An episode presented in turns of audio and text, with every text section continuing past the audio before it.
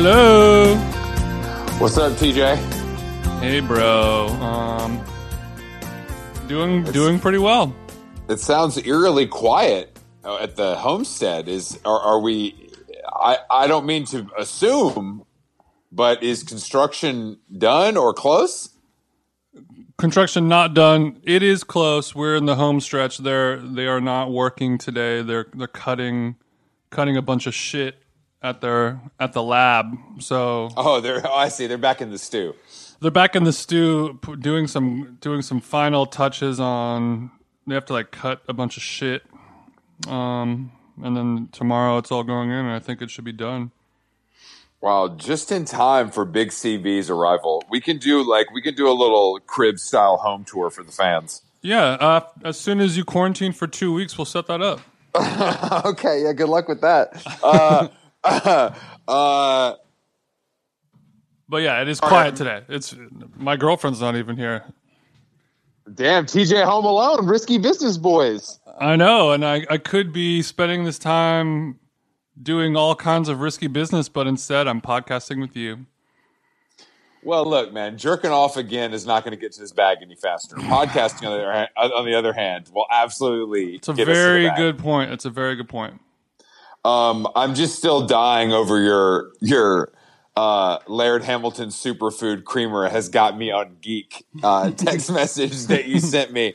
And, I mean, we've talked about this before, but I, I didn't So have you looked into Laird, the famous surfer? His does he have an entire product line? Yes, or he does. It, have you? It's almost. It almost sounds like you've never even listened to Joe Rogan before. But yeah, he does have a. Uh, he has a full line of products. Wow, that, this looks pretty good. I mean, it. It is weird. Like it, it has this thing called Aqu- Aquamin, which is uh, uh, apparently a super nutritious blend of of minerals and nutrients that are derived from a certain type of red sea kelp, um, and that they they've just put a bunch of that into into a, like a non-dairy coffee creamer that's co- I, coconut the, based. The prices are looking dirt cheap. Yeah, it's, it's nine nine nine ninety nine at Whole Foods. It's pretty cheap. I don't want this to sound like an ad because we are. This is not an ad, but no, I just think it's funny. I, I just think that it's great when people branch out into consumer goods. I, I just think that's like the that's like the final frontier of of fame at any level is being like, you know what? I'm going to slap my name on a product people will use at home, and and you know it kind of makes sense, but it kind of doesn't. I guess for him because he's an athlete, I guess it makes sense. I mean, what what celebrity products have actually become, you know, successful or even just good? Like, like Soulja Boy has the Soulja Watch, and that that was not, not good. F- what about the Raycon headphones? W- w- well, Ray- who w- who does Raycon headphones? Ray J, bitch. Oh, what do you mean, who does? Ray J has an, a a huge huge offering of products. um, from scooters to fake AirPods, like, and okay. it, it's all popping. So that was, when you say it's all popping, though, like, does that mean that is like it is a proven uh, quality product that people believe in and purchase on a normal basis, or or is like a company that Ray J started maybe more so known as a bit of a novelty, perhaps? Um, when I say popping, I mean I mean making shitty products and probably not selling them. Okay, but it's funny, so therefore it's, it's popping. It okay? is funny. Let me. Let me I'm, I'm, I'm trying to find there. an example of a, of an actual real success of of celebrity endorsement. Ja Rule has not had a good one. Well, I'm sure there's like I'm sure I'm sure. No, there I guess are. I guess it's it's going to be Fenty and it's going to be Martha Stewart too. You know what I mean, Ooh, or like yeah, whatever yeah, George yeah. George Foreman, the Foreman Grill. I mean that yeah, that's millions, true. millions. You know, like shit like that. The stuff maybe a little before our time, but um, you know now it's easy to sell direct to consumer. So we might not even know about some of the stuff if we don't follow them on I G. D T C baby, it's big. Um, yeah, my friend. A friend of mine got the Soulja Watch, and they just never sent it to him. It was just a picture of an Apple Watch that they photoshopped Soulja Boy's logo onto. no, took, no, no. And they took his. They he yeah. It was like it's like nineteen dollars. Oh, okay. And they sent it to your well, house. Who cares? But, but it's just a full just full thievery. Just, we thank you for buying this Soulja Watch, and that's it. They never send you a product. It's just like a straight up scam. So, all right, this is, I think this is a good time for us to announce the How Long Gone watch. Um, it's fifteen ninety-nine and coming out next week. Uh, pre-orders available now, howlonggone dot com slash watch. Apple Watch is out, bro. Yeah, that shit's for losers, dude. You need to get the How Long Gone watch. It's just generally cooler, but does the same stuff. It's generally cooler. Uh, I other big news today, the Dixie Chicks just changed their name to... No way. The Chicks. Really? Yes, yes. And that sounds I, like the name of a band in like a like a Lindsay Lohan Disney movie. I I agree. I mean, I think the the the uh I mean, I guess changing the name makes sense, obviously, because it's offensive or or you know, it's uh It's not... What What um, exactly, uh, as a Southern person, like, I know the word Dixie, but what what is what exactly is, like, the the etymology I mean, behind it? It's just racist shit, you know what I'm saying? Just some, like, Confederate flag, like, we're protecting our history, and, and unfortunately, when the history they're talking about is owning slaves, so mm-hmm. it's a little bit of an insane thing to die on. Um, uh, again, I'm not the most well-versed in this, but that's, I think... What they they they like love these symbols mm-hmm. of Confederacy, but the Confederacy was awful. So while you would want those symbols or these statues of of these people that like held up these awful things, like right. why you would want that still is is a little beyond me.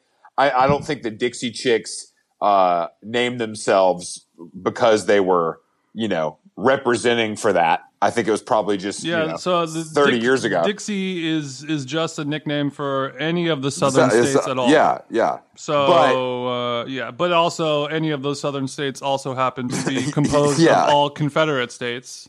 That's what I'm saying. It's like a little bit like yeah, just southern stuff, you know. And you're like, yeah, oh wait, it's, let it's me, t- let me. I mean, you know, I got you know, if you there's a lot of good stuff in the South, um, but yeah, I mean. Just calling your name the Chicks, though, is just not going to work out. The Chicks the Chicks does not seem very in line with where we are in twenty twenty. Uh, but but also, I guess, like, a full name change would have been really crazy for a band of that size, too. That's, like, been around for so long.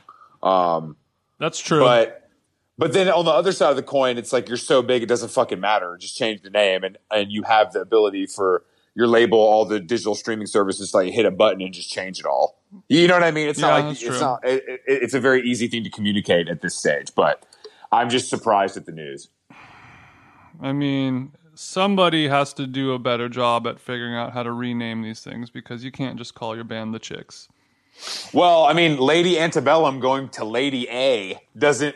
Well, I'm I'm I'm saying I remember a day, you know, two weeks ago when they announced that they're changing their name to Lady A. And everyone was like, oh, that's funny. And now Dixie Chicks changing the name to the Chicks makes Lady A look like an actual good idea and good job.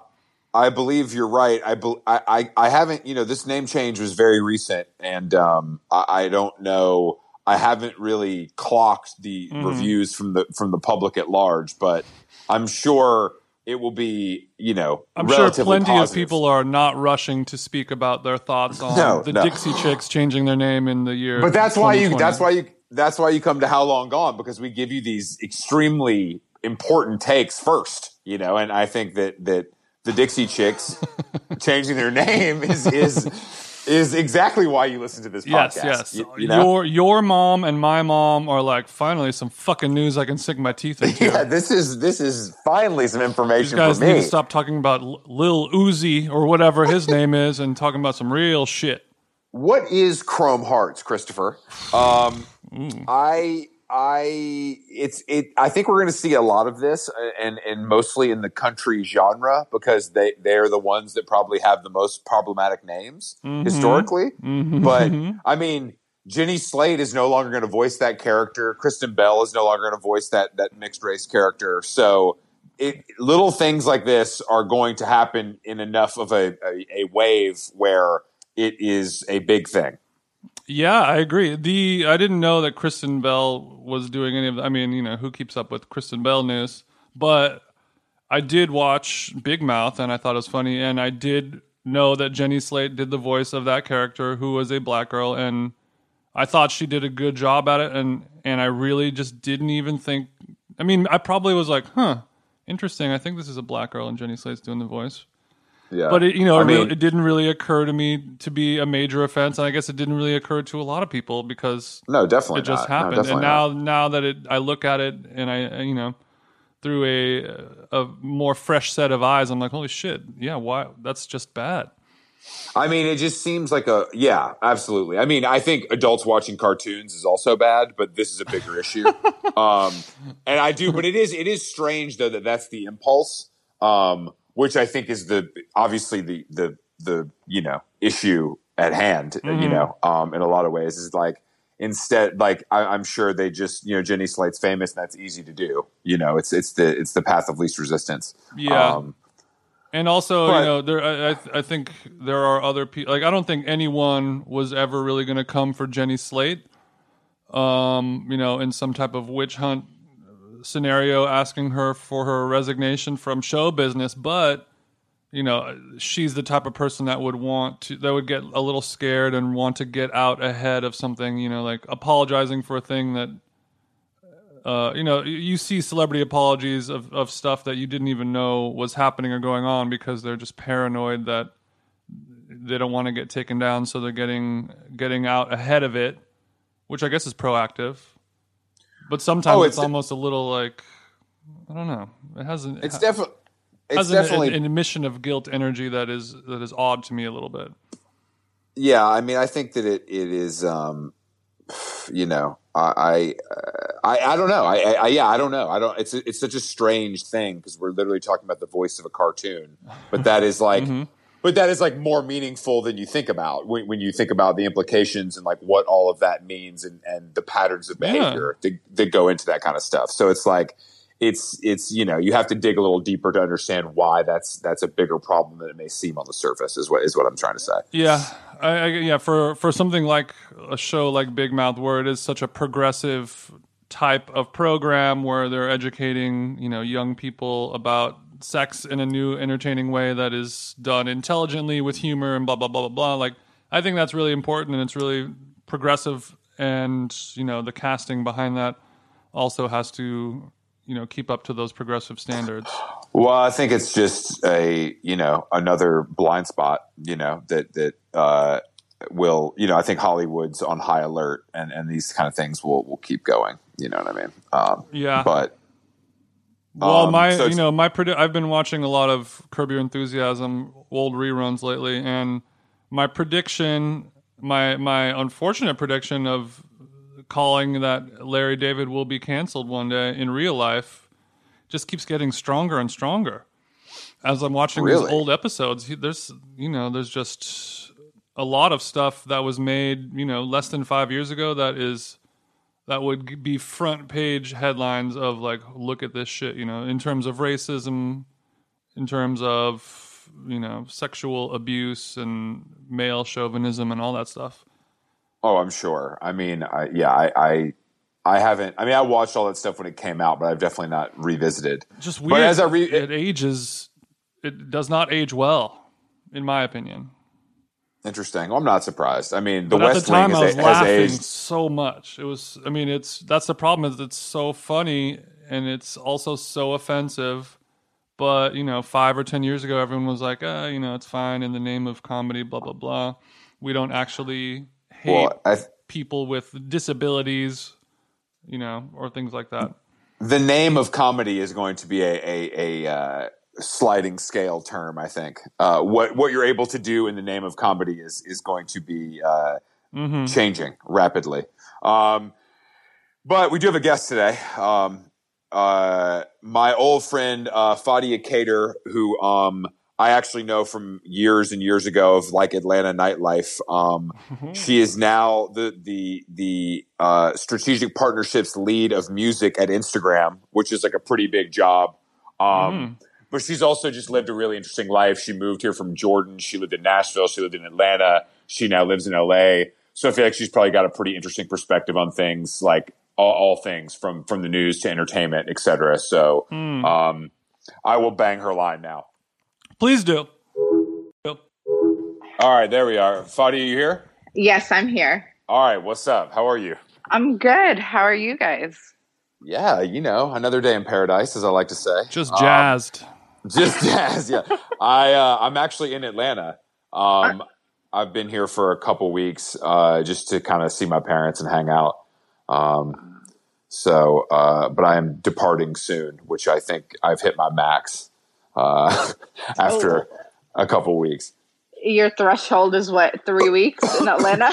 I would say less, honestly, but because of a pandemic, I feel like I've, I've been able to extend it. You know, yeah, it's, it's, I feel it's you. Changed my attitude. Have you been in L A the whole time? I've been in L A, so we bought a house two weeks prior to COVID. Who who is we exactly? Uh, oh, my husband and I. Okay, congratulations. And the dogs and the cat. Well, thank you. It's great, but you know, like a blessing for sure. But um, had I known this would have happened, I'd be sitting in Hawaii for the last three months. There we somewhere. go. I, I like that attitude. I mean, was moving a total nightmare, or did, was it like fine? Uh, Oh, no, no, no. We we moved in two weeks prior oh, you, to oh, okay, COVID. Okay, okay. Yeah, I, yeah, thought yeah. You, I thought you were saying you bought it, too. I was like, oh, shit, okay, it's going to be a whole thing. No, so no, you, no. So no. now you are, you're already sick of your brand new house is what you're saying. Yeah. See, you're not going to make me out to be ungrateful around here. what, uh, what, what neighborhood are you in, if you don't mind me asking? Uh, we're in the Crenshaw, like this weird line between Crenshaw and West Adams area. Okay, yeah. Yeah. I know the area. Uh, where yeah. did you where did you move? What neighborhood did you move from? Mid-city, like not okay. even two miles south. We really wanted to stay in like the mid-city area, but it's so expensive now. Mm-hmm. Um, we definitely got priced out from even like the two years that we moved here, and we're contemplating buying there. Um, but we love this neighborhood. This was like definitely number one. That's great. Uh, I lo- love yeah. to hear it. And and I just want to talk about the, the biggest flex I've seen in a while, and that's you having a two one two cell phone number. Um, oh, boy. I, I just, you know, I've this is something that I am uh, deeply jealous of, but also I'm always interested to hear the origin story. So if you could just walk us through, that would be excellent. Definitely. So when I, I, I grew up. two one two in this economy? Okay. It's, I got to hear this. It's honestly insane. Listen, either when I call, people think I'm a check or a bill collector. It can go either that's, way. Yeah, that's true, though. That's true. That's totally it, true. It can definitely go either way. Um, the way it happened was, uh, you know, this is this is a life hack. Um, but back in the day when I lived in Atlanta, I really was trying to get out of Atlanta and move to New York, and I was applying for all these jobs, and it was back when I had the AirTran X, uh, the X-Fare. Do you guys remember oh that? Oh my God, we're going all the way back. Uh, yes. I have no Jason, clue what you're talking about. Jason's oh. Jason's from California, so you can explain. Oh, let Air me break tra- it down. Yeah, AirTran. Well, no, AirTran was just like a budget airline that flew to New York. I mean, I, I took it to fly to New York. I think it, it didn't go to L A, right? Or did it? No, I don't think so. So it's like the it's like the mega bus of the sky? Kinda. Yeah. Yeah. Okay. I mean, but the what was the pass called? X-Fare. Okay, so explain that, because I don't really... Yeah, so the X-Fare was you could buy a ticket one way for forty-five dollars standby. I, from what I recall, damn, I'm aging myself.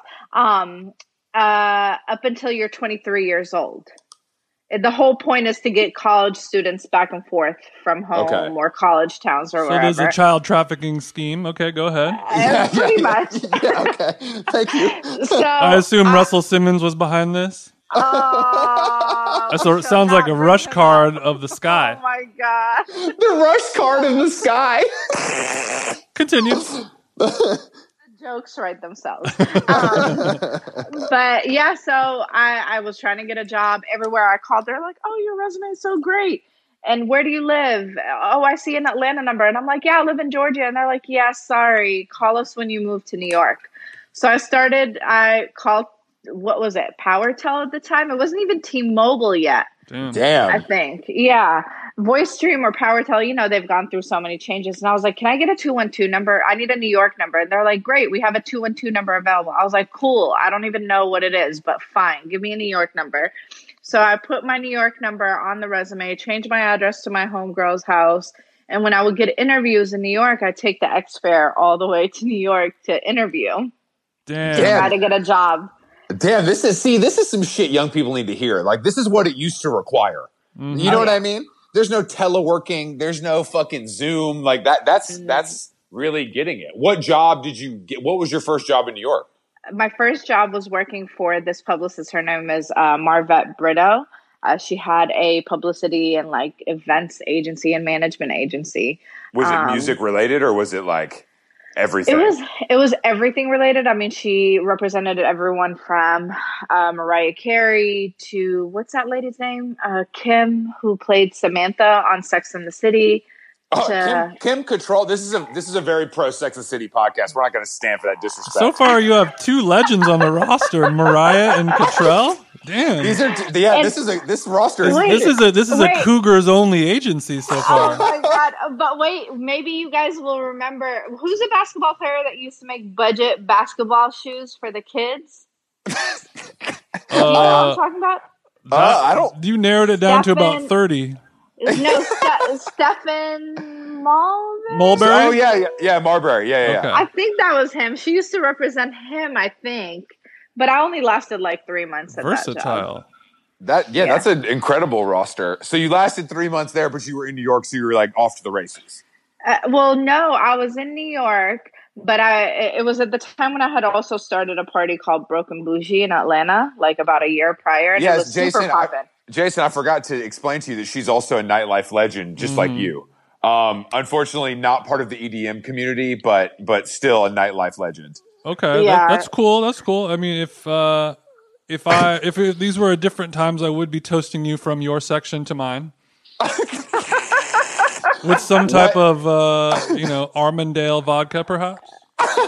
Yeah, you know, I was one of the uh, few promoters that actually did not drink like that. I just like you know all r- business. Was all business on the back end, and you I can't know, relate. I, just, I can't relate. Yeah. Can you, ex- can you explain the party though? Because it was a moment in time, like the, the the year range and like what was happening, you know? Definitely. Um, let's see. It was, I had just, you know, I've been in fashion or whatever, working as a stylist and a personal uh, shopper for a couple of years. And somehow um, I, I used to work for Big Boy's wife and her best friend. They had a boutique in Atlanta called P. Valentine. And a friend was just like, you know, you should definitely manage artists. And I don't know what possessed me to do it. I was, what, twenty-two, twenty-three. And in doing so, I was like, well, nobody knows who these kids are. Well, they're not kids. They were actually grown men, much older than me as well. And I was managing them. Um, like, I was the child in the situation. But, you know, I was just like, let me start a party because nobody would book them for shows. Nobody would, like, book them at their parties or the D Js wouldn't play their music.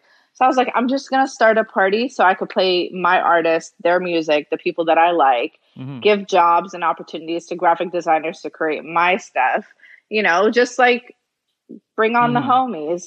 And that's what happened. It was just like a joke at first. Like Atlanta is the city of ten thousandaires, the thousandaire millionaires. Damn, don't don't fire shots at me on my podcast. Damn. Listen, but I lived in Atlanta. I get it. I was that person in Alex Gittawan's club in the section and then like going home in my fucking like Honda Hoopty. So I get it. Um, so I was like, damn, I'm like the epitome of broken bougie. Like I have like, you know, champagne taste on like beer budget. So mm. my party is called Broken Bougie. And it was also I, like I had another party prior to that called The List. And I was just experimenting with a whole bunch of different like get togethers for friends and like minded folks. But it was a, definitely a special time. Uh, the years were like two thousand six till two thousand twelve is when I was throwing the party. But it was a time when also like I'd met Caleb, who started Sloppy Seconds in Atlanta with a friend, uh, Ree and Ian Ford. Mm-hmm. And then they split apart, but then like Ian and Ree and I were really cool. So like, um, yeah, it just, it was a moment in time. It was like that blog era of rappers, you know, like Cool Kids, Kid Sister, Herb Magazine's one hundred list. Like mm-hmm. these are the things that you aspire to be on. I believe, now. I believe that Jason, did you make the Herb one hundred, Jason? Or you already know what it is, dog. So you, you are a, you have you have made the Herb one hundred at least once. Yes. Oh, yes, I have. So we're in that elite club, Jason. Wow. Mm-hmm. Damn, I'm feeling left out. I, I ain't got Forbes thirty under thirty. I Chris, got, you need to get out of our section before I call security.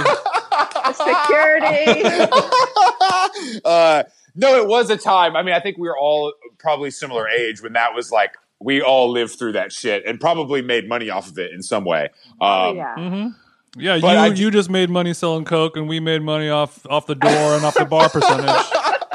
I didn't no. sell Coke. I just did Coke. Get it, don't get it twisted. You supported the ecosystem. Exactly. Got it. I think you guys made money off of these parties. My ass was making like, I thought I was doing something with the whole marketing uh, aspect of it, like ninety-nine cents before eleven p.m. Uh, but, you know, ninety percent of the people that came came before eleven. So yeah, my ass we, was we did. Here. I had the same yeah. thing where it was it was free Svedka alcohol for the first oh hour, God. And everyone would just come and get like at nine fifty-nine. You know, all the broke motherfuckers in L A would show up in line, and yeah. they would order six drinks at a time.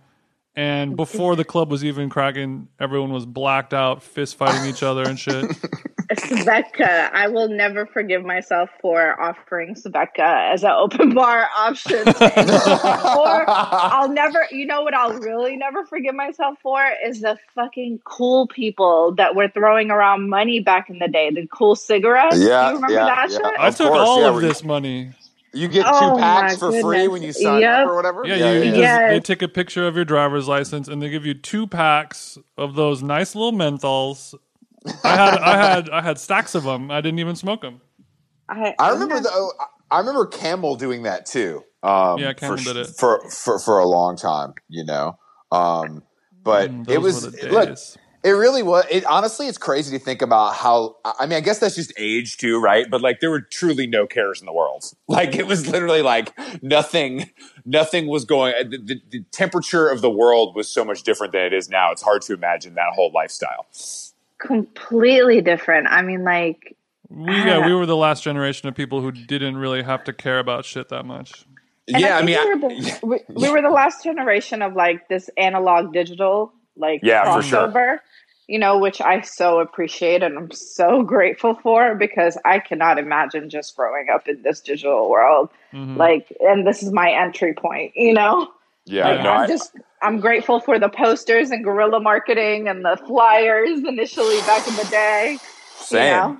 Same. Um, yeah, I mean, I, I think that is a big. We talk about that a lot, actually, um, about that that kind of cusp and like remembering a time before the internet and then living through it, like improving and becoming like a true part of daily life.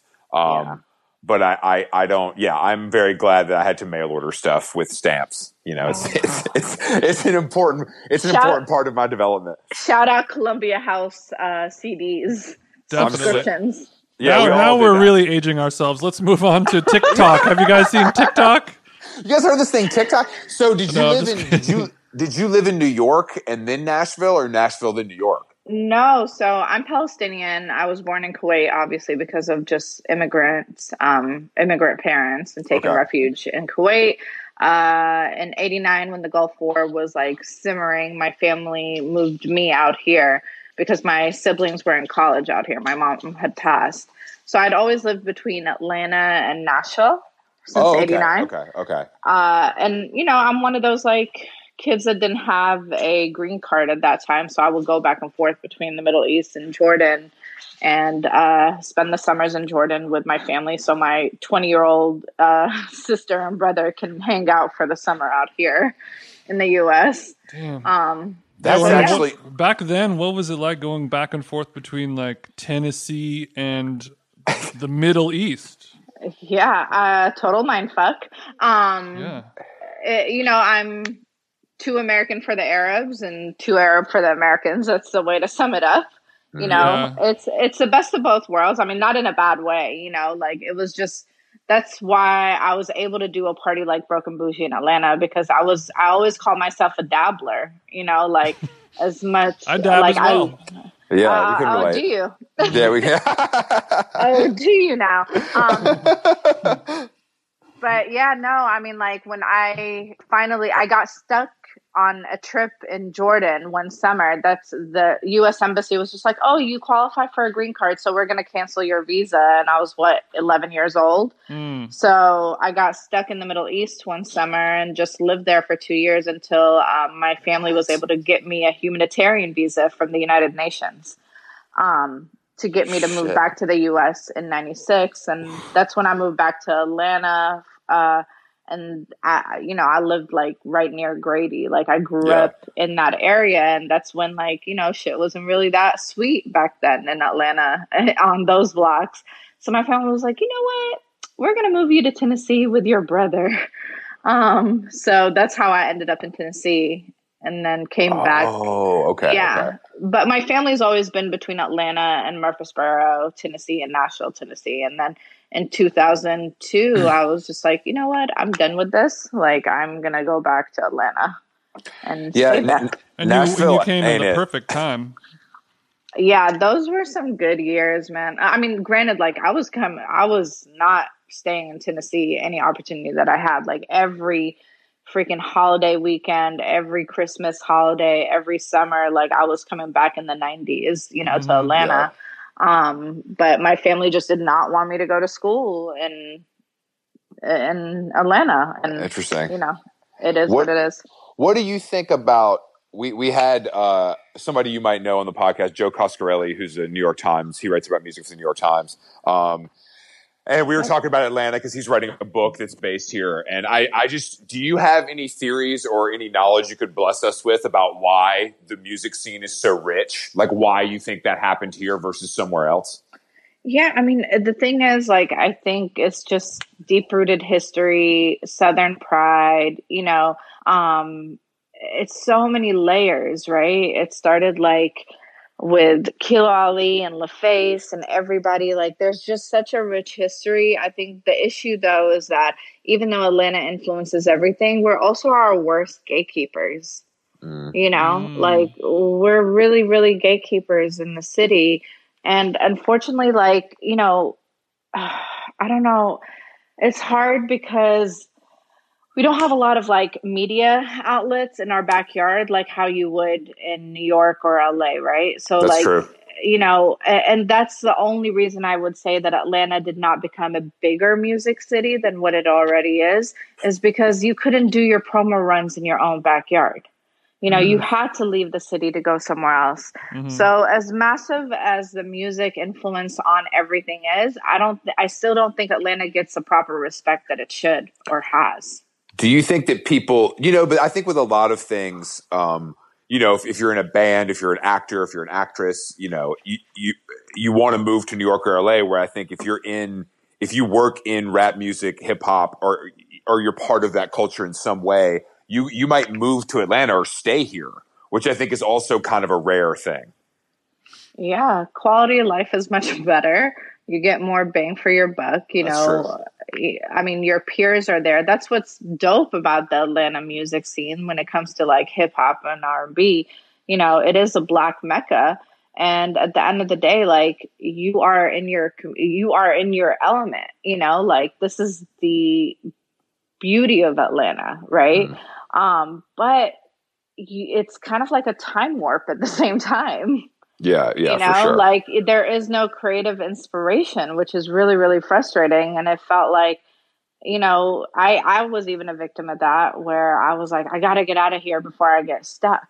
You know, like I, mean, I don't want to do the I same mean, thing. Same. I left as soon as it made sense for me. You know what I yeah. mean? But I, I think that new. I, I at the time, I mean, I felt I didn't think about it that hard because I was young. You know what I mean? I was just like, yeah, fuck it. New York seems cool. Um, And it, I mean, I, it worked out. I think that some people just outgrow where they, where they're from, no matter what the business is, you know?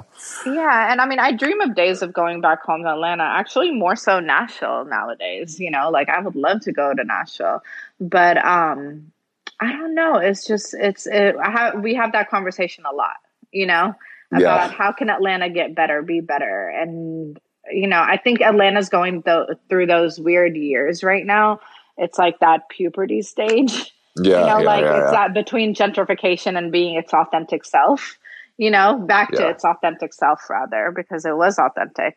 But we'll see what happens in the next couple of years. No, for sure. I think it's it's it's definitely like at a at a, a tipping point in some ways. Um, I, I agree with you one hundred percent, especially after spending some time here, you know, um, yeah, as an adult. Uh, but so how, so did you start in the music business after in New York after the after the the P R job? And, no, so I, I it goes back to being that whole dabbler situation, right? I was working in fashion. I, were you working at The Standard back then?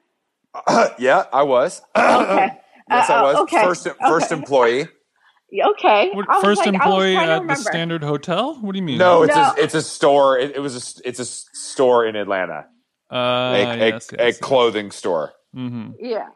Um, a boutique. Is that place still around? Yeah, yeah, it's at the mall. It's at Lenox now. Okay. Oh, wow. Yeah. Okay. So, yeah, no, when I was working in fashion, quote unquote, and working at the boutique, I started with Bow Wow's mom and then Big Boy's wife and her best friend. Um, that's when I got approached about being an artist manager with a group named Proton back in the day in Atlanta. And that's how I got, I guess, like the music bug is yeah. just, I was just sadistic and was like, oh, you know. Uh, I have no experience in the music industry. Now I'm going to be a manager. And, oh, shit, what does an agent do? Oh, I have to book them shows. Oh, what's a press release? So it was like trial and error. Like, you know, it was training on the job, literally. And that's how I got into it because, you know, once you get bit by the music bug, it's like, oh, well, now I have to prove that I can make this happen. And, you know, went from managing artists to uh, show promotion. Um, so I did like Drake's first sold out show with my homies. We did like J. Cole, A three C. Like I was one of the first, um, curators at A three C when, you know, they changed their whole narrative from like yeah. backpacker. Um, what is, what is A C three for people who don't know? A three C, A three C. is a, A three C is a hip hop festival that started in Atlanta. Um, and it was very, very much like super like, I don't even know how to explain it, but it was not it, in my opinion. Like backpackery? You know, I, I just very, can't put my finger on back. It, but it ain't it. You know, I just can't. It ain't it. Some J. Uh, Cole shit? Yeah, if, if, no, Jermaine Cole's, was, if Jermaine Cole's involved, we ain't involved on, on this podcast. No, don't uh, do that. We, do you fuck J. with Cole. Your Majesty like that? Your Majesty, you guys. Don't, do you I didn't say it. Guys. Do you fuck with Jermaine like that?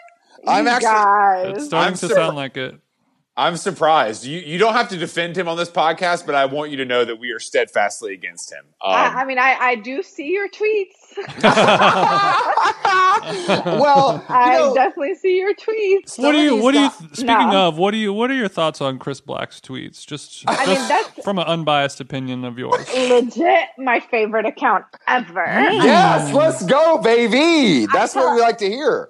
Anyone and everyone, he probably says all the things I wish I could say, but in the position that I'm in, I can't say. Mm-hmm. Um, so I he's just, a martyr. You know, yeah, yes, exactly. He yeah, yeah. He's a martyr. For I'm, the I'm falling on the sword. Someone has to. But you guys, you know, you, I realized you guys actually met at the Casey Musgrave show. Mm-hmm.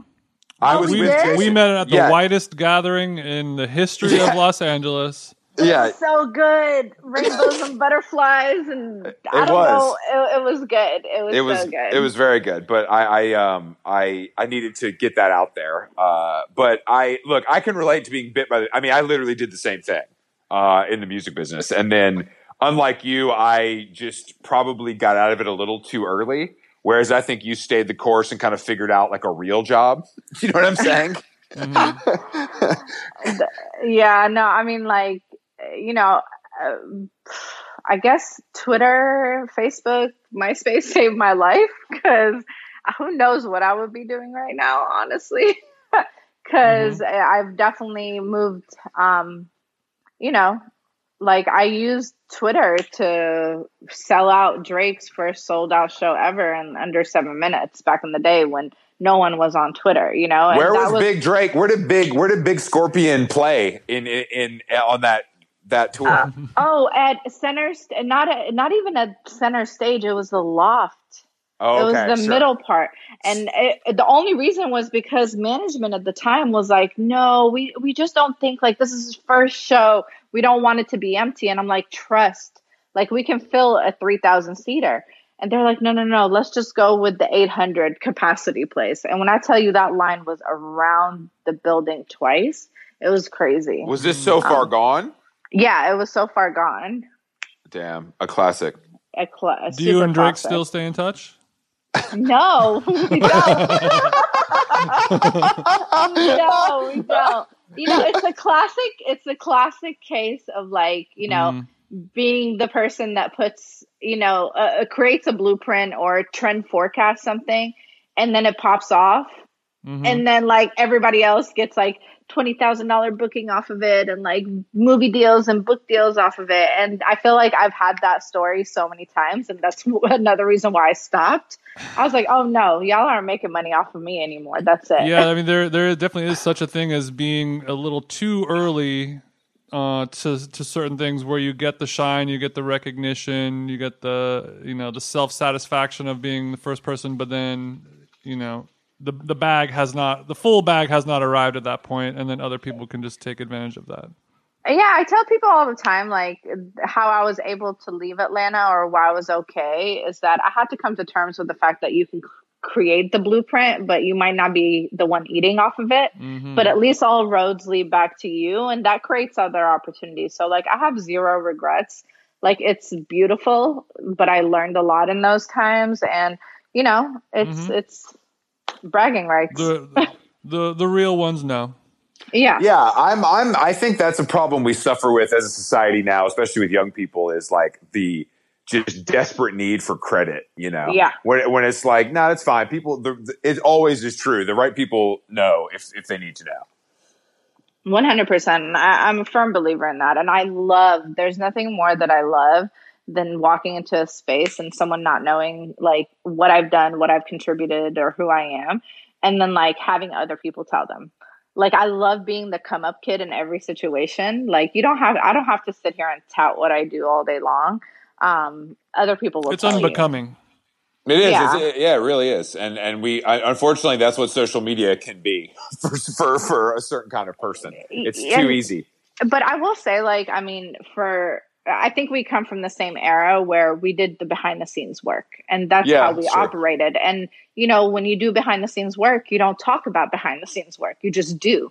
But mm. the beauty of social media is that I've been encouraged to get a little bit better and, you know, story tell a little bit more, because I think that's another thing about Atlanta is that if we were able to document the way these kids are documenting what they're doing, Oh, it, it, music scene in Atlanta will be completely different. And I'm not talking about, like, the two Chainz and folks like that. I'm talking about, like, other artists, you know, yeah, like, yeah, yeah. you know, the uh, Hollyweirds back in the day, or sure, Proton sure, sure. or, you yeah. know, those are the kids that if we had the ability to document the way they're documenting now, it would be a whole different world. Mm-hmm. It's true. No, I, I agree. And we did not have that. There's no, no. document. There's no documentation. If there is, it's, you know, it, it, it went away with MySpace probably. So yeah, I tried to start a website called come up kids dot com uh, that I lost because I didn't have one hundred twenty dollars for hosting. That's how broke I was.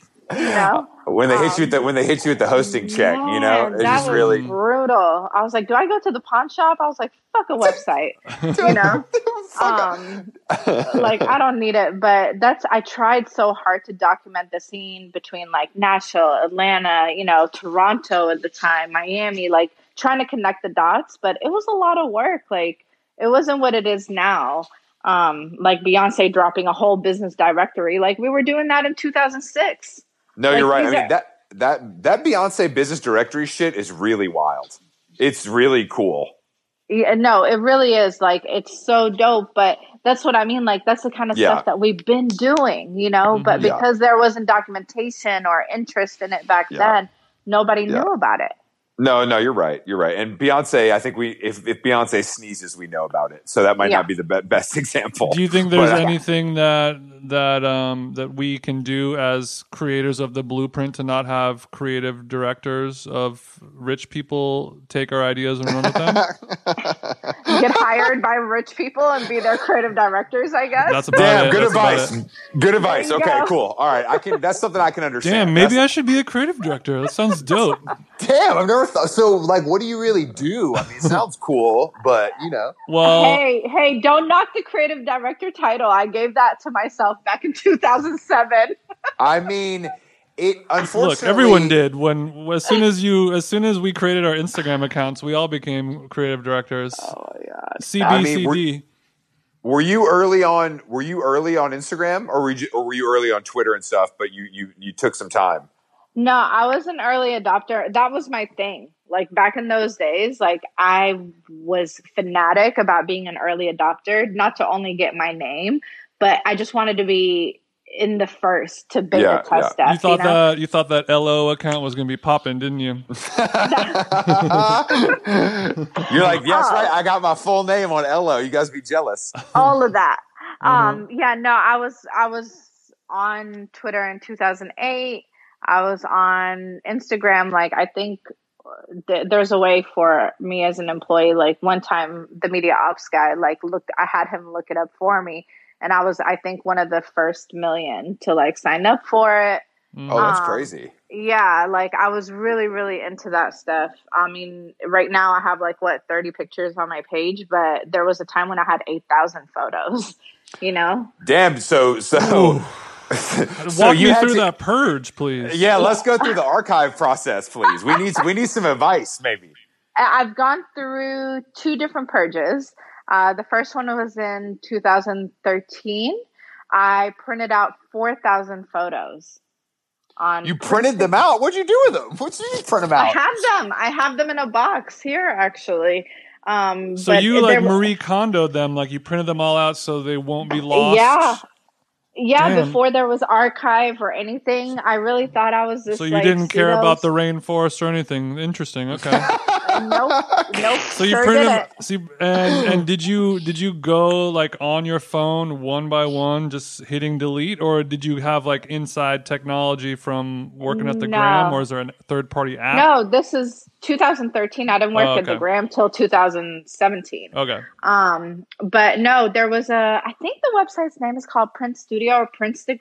Mm-hmm. It's like a it's a, it's an, a photo printing app that right. you can connect to your Instagram account.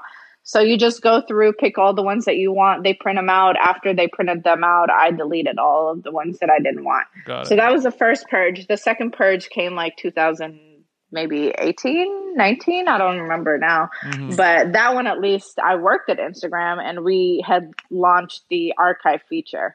So oh, I have okay, the, I see. Yeah. Pre-archive.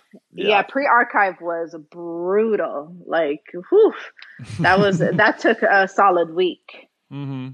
Yeah, but and I just actually archived about four hundred photos like two, three days ago. I think it's just weird times right now. A lot of people like energies too much is out there in the world. So mm-hmm. I was like, you know what? I don't want a lot of people in my business. Not let that me, I have a lot of business on Instagram, but... Let me tell you something right now. I'm sure you can talk to some tech guys in the office, and that fucking archive feature has been working overtime for the past couple weeks. oh, now, now, yeah. Now archive feature is tired. He's he's he's gasping for breath. He needs a drink of water. Yeah, no, it's it's been um, very illuminating how certain things come out. But, you know, for me, it's like I always had the foresight. Since two thousand nine, I've been erasing my tweets. Like, literally. And you're not like, even are... saying wild shit. Or maybe no, you are. No, I'm not even saying anything. And I'm like, y'all are not going to have me messed up out here. Like, I'm erasing my tweets since two thousand nine. And it's a joke now because people know when I put up the gif of... Uh, And I've never seen Men in Black, by the way, but I was told what this meant. um, Will Smith, when he uses that gadget to erase memories. Mm-hmm. Yeah, a classic meme. Classic. Yeah. So when I use that meme, people know that my tweets just got erased. It's become like a joke at this point where they send it oh. back. Um, but yeah, I'm like, nah. So when you when you go back and, and delete old tweets, is are are there certain tweets that stay? Like, is there a criteria that they have no. to be met? It's or it's just spring cleaning. No. Everything's got to go. No, like I legit have uh, this whatever third party app that I have signed up, and it oh. just deletes it every week. Like every week. I, I don't go. Yeah, I don't. I don't mm. go through and be like, oh, uh, this is a cute tweet. Might delete later. No. So you even know? So, if you have some fire that has thousands of likes, boom, it's gone. Yeah, who gives a shit? Chris, Chris Black, me. I'm, I mean, you know, you're. I kind of. I, I appreciate that though, because I do think that, like. No, I mean, it's I amazing. I don't really give a shit, but like people are so mad that it's like I, I don't I, I don't know. I mean, that it, it's it's a lot to go back through. That's for sure. Yeah, and you know what's so crazy is that people will send me screenshots of my tweets now. You know, mm. and thank God it's nothing bad. It's like more like pseudo fake motivational shit that I might have said. You know? Embarrassing, like, but when not you cancelable. Tweeted this picture of Rise and Grind, I really felt that. I just wanted to share it with you. No, it's, it's like, you know, I may have been in my feelings and like posted a lyric by mm. Fiona Apple or some shit. I don't know. And, we, you know, um, we we've had a lot of discussion about Fiona Apple on this podcast. Are you are you riding hard for the new album? Uh, no. Say no more. I'm not. No, I'm not. I'm not either. I'm not. I'm a fan. I'm a fan. I, I'm a diehard fan. I mean, I, I like it by default, but I don't love it. You know, um, mm. not not. It didn't hit like how I needed the how the others hit. we we needed that record to hit at that time, didn't we? Yeah. Um, I, and I mean, I went hard. Like I saw it, I was waiting. I saw that it dropped. Like I ordered my merch, even though the label is going to send it to me. Damn. When she wants to support the artist, you know, you'd love to see that, you know, yeah, you'd love to see no, that. I definitely support artists. I buy, I buy albums and merch all the time. That's the least I could do, you know, you bought but, that Fiona on Bandcamp, double gatefold vinyl. I definitely bought the vinyl and the sweatshirt, even though I have a package that was sent to my office mm-hmm. that I I'm probably not going to for the rest of the year. Well, it's a it's a write off, um, bro. Yeah, there Are it you, is. Do we you, in the biz? Because you, you listen to a lot of music, I'm always pretty impressed with the range. Well, coming from you, that's thank you. Mm. I'm just saying because you know. Well, no, I just I, well, everybody look, everybody has their little hiccups, you know. I mean, I oh there's a my God. there's a lot of things I there's a, look, I like a lot of bad stuff. Um, not as bad as J. Cole, but like I like a lot of bad stuff that I get killed for all the time. So, but I just think that it's it's it's interesting because I don't know if this is the way you grew up, but I grew up listening to punk and hardcore, and it was like that's what you listen to. You know what I mean? And then as you get a little older, you're like, "Oh, I should listen to I should maybe try this other stuff." But now in the world, I feel like it's really respected and, and encouraged to be like as diverse as possible with your listening, um, mm-hmm. which was not the case for me growing up. So I don't, was that like a household thing for you or did you just do that yourself as you got older? Definitely um, did it for myself from a young age. Like I would hear certain songs in movies and be like, what is that? Billie Holiday, what is that? You know, like, Mm-hmm. Who? Harvest Moon? What? What is that song? You know, um, like Van Morrison. Cool. What is that? You know. So I did a lot of research. I don't know. Music just resonated with me, and that goes back to that whole calling myself a dabbler and why I wanted to throw a party like Broken Bougie because I wanted to hear Tears for Fears and also wanted to hear like Gucci Man in the club. Mm. Like that was me. You know. The, that's, the, When I look in the mirror, I see half Van Morrison, half Gucci Mane. So I understand where you're coming from. I mean, I, I paid like a four hundred fifty dollars ticket to see Van Morrison at Carnegie Hall. Oh, you know, shit. Like, how good was it, though? How good was it? It's so epic, and I was probably the only person under the age of thirty-five at the time. For mm. sure. Did he have the full band, like the crazy band? The full-on band. And I went by myself, and I was just in freaking heaven. That sounds. I mean, I paid. A, I paid like six hundred bucks to see the Rolling Stones last year, like this, or a few months ago, I guess. At this point, and it was extremely worth it. Like yeah, extremely I, worth it. You know, one festival I really wish I would have went to, and I regret honestly, was Coachella. I was there. What? Were you Did there? You? Oh, it was hot fire. Best best concert I've ever been to. I forgot you went to that. Who played? Uh, the one I went to was um, Roger Waters, and then the Who opened for them for him. Uh, but Jesus. There was also Dylan, the Stones, Paul McCartney. Oh, I mean, God. I remember like it was Neil Young. And then, yeah, Neil Young. And Rolling Stones for sure, because you brought up Rolling Stones. Um, it was the best concert. It, like just the user experience of it was optimal for somebody who is, you know, above the age of thirty, I would say. Yeah, I I would I so regret. I don't even know why I didn't go, because that's so up my alley. But yeah, that's how I grew up, and that's what I like. Like I have a whole D four L Snap like playlist, but then I have Michael Bolton music and Bryan Adams. Can you please you know? share hmm. the D four L playlist with us when we get off the pod? That would be important for it's it's it's called the nine forty Piedmont playlist, because that's my that was my address during that era. So I'll definitely share it with you. Well, and then I have. I have Didn't, a playlist called Tennessee Country Roads. You, you know, like I just hell yeah, brother. Hell yeah, bro. I mean, what's going on? Do you think country music's about to have a reckoning? We were talking about this because the Dixie Chicks just changed their name to The Chicks, which seems very strange to me. Not to Lady lo- A, La- yeah, Lady Annabelle. Yeah. Like, why can't they just change their name but make it good? I don't understand why. I don't know why they have to change the name and make it bad, but like. I think country music has become more mainstream and a little more diverse in the last like ten years. I mean, you're you probably know more than me. It, no, it definitely has, and I mean, I think it's a generational thing. You know, like yeah. you grow up listening to country, making country music, but you're like it's kind of like the Daughters of the Confederacy. Like you know, things is coming out about that. Like people don't realize like the influence those women had. Like. They raise these young kids to know a, a certain kind of way in a life, you know?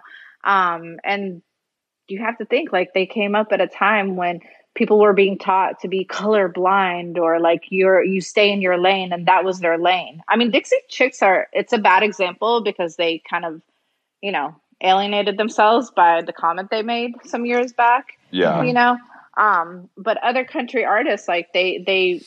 created for that audience, and they're older now. Like they grew up on the shit that we grew up on, and they're realizing that it's wrong. And I think we're going to see a major shift, you know? Um, I think so. I think, I think so too. I mean, I think this NASCAR stuff, the country stuff, those are both like two kind of industries that are ripe for, for some big changes. Um, and maybe the most needed.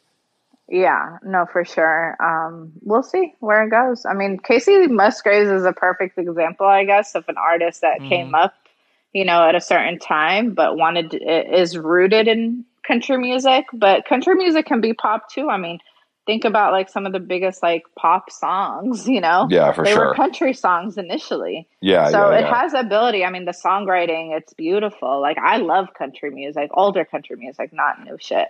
Um, um, oh, you're not banging Kane Brown in the Prius? I'm surprised. You know, no, no, no comment. No comment. But like a guy like that, I'm like, this guy is terrible, but he's huge because it, it it's people want to see themselves. You know what I mean? Like if yeah. you're a fa- if you're a fan of country music and you're black or mixed race, there's like not there's no one to look for. You know, so it's like I think that that's why someone like that has had such a, a meteoric rise.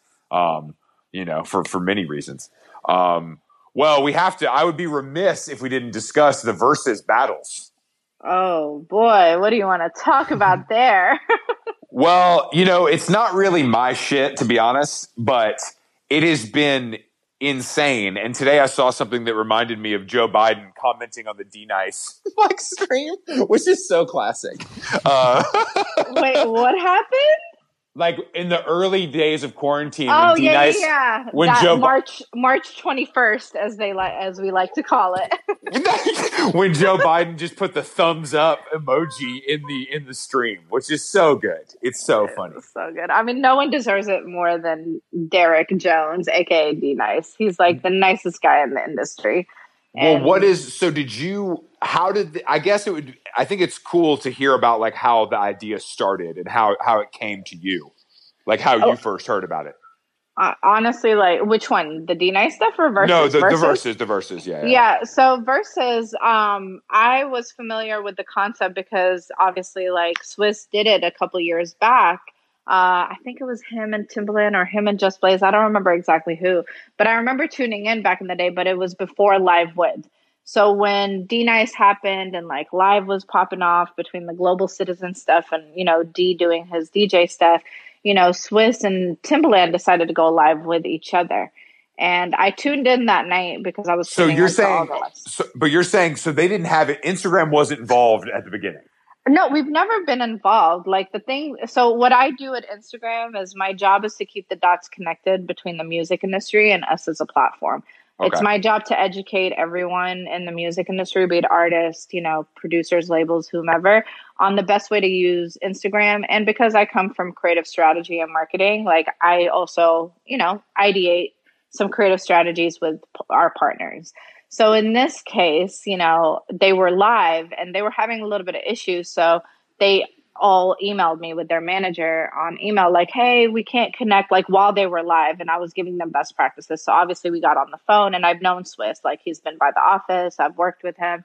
Um, so show, you know, Showtime, et cetera. Showtime. Okay. It's Zone. It was, sorry, it's Zone. I'm sorry. I forgot he's switching to Zone. It's I Zone am- now. I am aware of that, but I prefer Showtime, so I'm just gonna I'm just gonna rewrite old history. Habits die hard. Yeah, exactly. Yeah, sorry. No, show, Showtime Swiss is epic. It's it's legendary. Mm-hmm. But um, yeah, no, I mean, it went from there to just making sure that they have all the best practices, just hearing who they have next, trying to make sure that I connect with those artist teams so they have no hiccups. Even though a lot of them do have hiccups, um, you know, and that's kind of it. Like, so I've you guys of, are kind of like signal boosting a little bit and offering some like Geek Squad assistance and on the on the tech side of things. If if you call me the Deep Squad assistance and like the tech Geek Squad, then that is I. Yes, it is me. That is I. That is I. Ooh, uh, you like being Geek Squad. But I just, I just feel like, honestly, like I feel like it's been one of the biggest like brands, you know, for lack of a better term, to come out of quarantine. You know, I think it's like something that people have really gravitated towards. It's just interesting that it, that it's worked so well. It's it's the perfect storm. That's all it is. It's the perfect storm. We're all home. Think about it. Like it's a music that we all came up on. You know, it's nostalgic. It reminded us of better times, good times, cheers to better years, whatever. Mm. You know.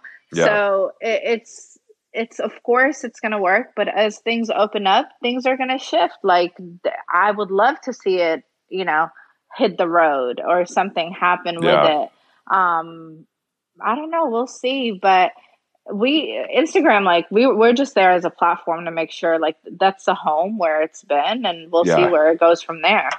But as the, has live in general just been such a priority as during quarantine for in general? I just feel like it's been such a it's had the biggest uptick of anything I've seen. Yeah, I mean, live was definitely not the biggest priority pre-COVID, and then yeah. COVID happened, and I will say that a lot of it has to do with me and my colleagues. Just like when we talk best practices with our partners, we talk about four things, right? We're like, if you use all four surfaces, aka I G T V, live, feed, and stories, holistically, you know, you'll have better engagement. And the good thing about it is the last three years that I've been at Instagram, we've always stressed to use live. But the thing is, artists actually don't feel comfortable using live. That's you know? They need all that auto-tune, you know, all the production, like, you yeah, know. Yeah, like, every, and not even just from a performance standpoint, even talking to themselves, like they need an audience. Mm. So people like artists, especially in public figures, weren't using live like that. But then when we're all quarantined, they miss that. They miss that connection and that communication with other folks. So it was just like, I, I, I remember pre um, going into quarantine life, we I sent out a best practice tip to a bunch of artist teams and labels. And I was like, hey, remember, if we go and have to self-isolate, you got live if you want to directly connect with our, with your audience. Yeah. And it just went off. Like, and you know, I think it's a new behavior and it's a prioritized behavior on the platform. And, you know, I think it's going to be a new way of life, especially when we talk music, like not coming back till twenty twenty-one or twenty twenty-two, you know? Mm-hmm. Yeah, no, I agree. I mean, I watched, you know, I, I've watched a few verses. I watched the, the, Swiss, the, the Alicia and John Legend because our friend works with Alicia. Um, So oh I yeah, walked, what's his name? Yimmy. Yeah, yo, J- yeah, yeah, Yimmy. Exactly. Yimmy? He he was he was there at the show with us that night too. You met him that yeah, night too. Yeah, and then I re-met him when I was working with Alicia to them for the Grammys. Yes, we yes, doc- exactly. Yeah, he's good people. He's the best. But so I watched that one in full, and that one to me seemed. I guess they have just so many hits between them, and I love making fun of John Legend, so it was like the perfect combo for me. Um, But you know, everybody, everybody comes, to, everybody comes to these things with different priorities, you know. Uh, yeah. And I understand that. You know, I understand that it takes all kinds. Um, yep. We we've been talking about you know the MySpace and the Ellos and all these other social media platforms. Do you feel like all social media platforms are, are kind of doomed to have a, a shelf life or a or a, a time of death, or is there a chance in the future where they go on forever? Uh, I think as long as man has like, and when I say man, like humans, um, okay, not mans, uh, mans, not, man, uh, not mans. We're not talking not, about Zuckerberg. Not not mans and them. Okay, um, but no, as long as like humans have the need, this like need to like share. Uh, social media is always going to be there. Well, I, I guess I don't mean opinion. I don't mean social media as a whole. I mean specific social media platforms like you know Friendster and MySpace and Ello and all of these platforms that have come and eventually gone. You know, do you think there's a time where a Facebook and an Instagram and a Twitter, you know, get eventually taken over by a, a, something new and better and less corrupted, perhaps? Yeah. Oh, see. That was not a, that was not a dig. Um, that was not a dig, but that was not a dig to those. But I mean, we have to, we have to, but that's, that's sort of what happened. That's, that's how social media platforms die. Less of the, less of the corruption, but more of like, all right, here, you did a great job with Friendster, but here's our new version of it. It's called MySpace. And everyone's like, okay, this is twenty times better. We're going to switch. And then the I same think, thing happened to MySpace, et cetera. I think everything is evolutionary. And I think at the time with Friendster and like MySpace, it was literally a fucking moving train laying down the tracks. Mm-hmm. Not even laying down the tracks. It was just like a moving train on God knows what. I think, you know, like with Facebook and Instagram and Twitter and, you know, other platforms, like we are, I, I pride myself on being on a moving train that is like laying down tracks as we go, but we really do work with a lot of intention, you know, and I don't know, we, it's been around this long. Yeah. I didn't, MySpace lasted X amount of years. Like it was fun. Mm-hmm. Friendster, like I could name a million social media platforms that started initially and to this day that start and come and go. Mm-hmm. But I think it's always, it's going to be like the three big labels, U M G, Sony, and Warner. Yeah. Yeah. True. You're always going to have it. It's always going to be there. People are always going to want to share that they got engaged or they had their fifth child, or you know, whatever. So or like when Jason when, when Jason puts up a picture of a sandwich or something really important like that. Mm. I understand. No, avocado toast, turmeric, golden milk, tea. I don't fucking know. There's always going to be a trend. But I think that I think what's interesting is that that stories are just less like high def. You know what I mean? So I think people like that. I think that's given Instagram a whole new life when that was introduced. That just gave it a whole new, a whole new element that that is like got people hooked in. People like B T S just as much as as the final product. Yeah, for sure. I mean, that's the thing about Instagram, and I, I promise you, I'm not saying it because I work there. Obviously, I've been like an early adopter, and it's helped my career before it got me into this position working there. Um, people, you know, it's again, it's an evolution. Like when Instagram first started, it was high quality content and like. Architect buildings and you know it was all yeah. this shit, and then there was a shift in behavior, you know, and that shift was I want raw, authentic, organic, but a little bit curated, you know, a little mm. bit curated. And I think you're always going to see a shift in behavior. I mean, we're seeing it right now with live. It's live consumption. Like what else is going to happen? That's the thing. That's what I mean by it's a train that's constantly moving, but we're laying down the track as we go. And I've worked at Twitter and I've worked at Instagram and, you know, mm-hmm. I, it's not going anywhere. Damn, I didn't, I didn't, you've really covered all the bases. Shit. We You're haven't covered, we haven't covered the best part about Instagram and the worst part at the same time. Let's, let's oh. talk about the explore page. What do you mean? Listen, don't tell on yourself. It's for, it is what you make it, but I also I, I have doobie I I, I there, I'm dubious about some of it, you know. Hey, don't tell on yourself. Don't tell on yourself, because the Explore page is nothing but you and the closest people to you and what they consume. Okay, well that's that's what I wanted to know, because I don't know I don't I don't know how it happens. But maybe you can offer some more in-depth insights. So, so the people that you are friends with and follow can also influence the Explore page. Because I feel like in the beginning of, of Instagram, the Explore page was really an organic discovery, and I could actually use it to discover things. Um, and now, you know, the algorithm is sort of, you know, the snake yeah. is eating its own tail, and it's a, it's on a, a crazy orbit that I don't even know what's going on. Yeah, I mean, it, it's honestly like that. It, the best way to put it is if Chris and I follow each other and we consume the same content, and you and Chris obviously follow each other, but I don't follow you. At the end of the day, what's going to happen is I'm going to follow you after this.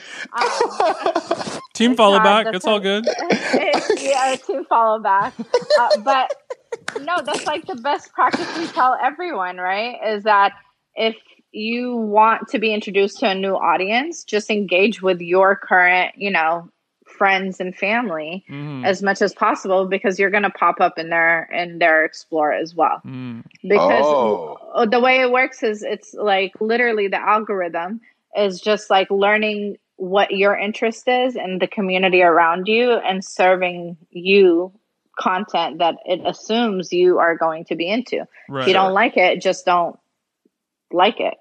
So okay, It'll I got shift. it. I got it. Okay, and some, so. I mean, there's it, it's normally a fine place. My Explore page. It, it's no, it's usually a, a good mix of of some things that I am interested in, a few things that I don't care about. But when things pop up a lot, like when TikTok was, you know, when everyone was doing TikTok dances and it was super huge, like my Explore page was just flooded with it, and I never engaged with it, never wanted it, never never looked at it. And then, but it still just kind of shows up, and I'll click like show me, show me less, show me this less. Um, mm-hmm. But I guess TikTok is just the dancing. It's too big. Was, yeah, I was about yeah. to. Was yeah, Jason. Issues. This is this is not about algorithm. This is about TikTok taking over the world. This yeah, is not. So. This this is bigger than you. You know what I mean? Mm. You know, it's all love. It's a lot of fun stuff on TikTok. But do you use what? Do you use TikTok? I definitely do not use TikTok. Wow, you just went from it's all love to I don't fuck with TikTok. No, no, no, TikTok no, no. is the enemy. I no, d- do not put words in my mouth. No, that's just um, my statement. Bang it on my chest. It's on site when I see TikTok no, in the street. No, some of my closest friends work there, but no, no, no. I just I, I have no rhythm and I can't hold a note. Like right, legit. Well, That's Twitter is the place for you, my friend. Twitter is literally the place for me. I obviously don't share. I use a lot of stories.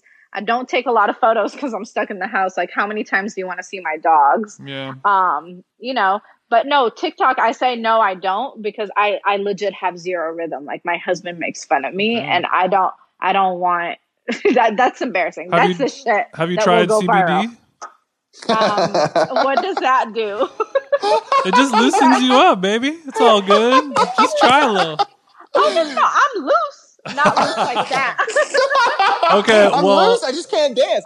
Could you? Could dance. you give me what are the five top things that appear on your Explore page then? Uh, let me look right now. I honestly never look at my Explore page. We're about to um, get the heat right now. This is about to be the tea.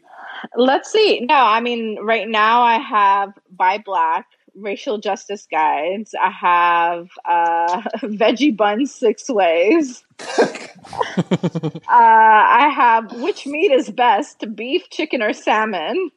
Um, because mm. I'm also a chef, by the way, so I, I went to culinary school. Oh. Uh, in the I was last about to, three years, I was about to yeah. mention this to Jason because Jason's also a chef. Uh, so you guys have that in common. But you did you just stop working and do it for a couple years and then no. go back to work? Uh, uh-uh. I went. It, I started Instagram in March of two thousand seventeen. I started culinary school January two thousand seventeen on the weekends. Mm, so I was shit. going, yeah, I was working full time and going to culinary school Saturday, Sunday from seven a.m. to seven p.m. Damn. Well, when uh, when this all blows over, you and I can we can cook up with Chris. We, I would love that. I definitely miss cooking. I'm very Arab in that sense, where I cook for thirty people at any given time, even for my husband and I alone. Um, so, you know, it's like very much an Arab granny auntie mm. mode. Um, so, what yeah, are the what are that. the what are your go-to Arab dishes?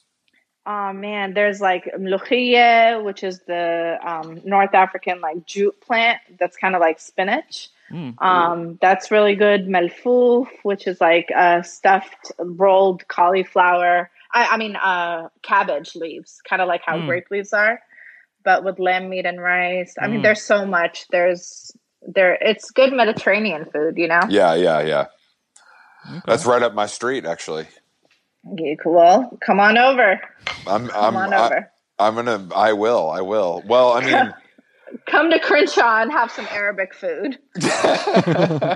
Are you Are you subtly telling me I need some culture in my life? Because I don't disagree. Okay. Okay. I didn't. You I can, didn't put that together, but it sounds like you've just read yourself, bro. Well, when you're being attacked, you know what it is. You know what it feels like. You know? Mm. Goodbye, Christopher. Well, thank you so much for joining us. This was a real pleasure. Um, and it sounds like you're holding up pretty well in, in quarantine. Thank you. No, thanks, guys. Is there, and, you know. is there anything you want to plug uh, on the on the internet, or any new stuff you're working on that you want to talk about real quick? Not really, no. Just follow follow my shit. That's it. Uh, not even. Okay. You don't even have to do that. It's all good. Don't no, find if you see me on the streets, just say hello. That's all. No, I mean, like I, I feel like oftentimes when I'm following Chris and his tweets, like I feel like it's a two way, one way combo. Mm. So I, when when he hit me, I was like, oh, this is gonna be fun. It's like Twitter tweets in real time.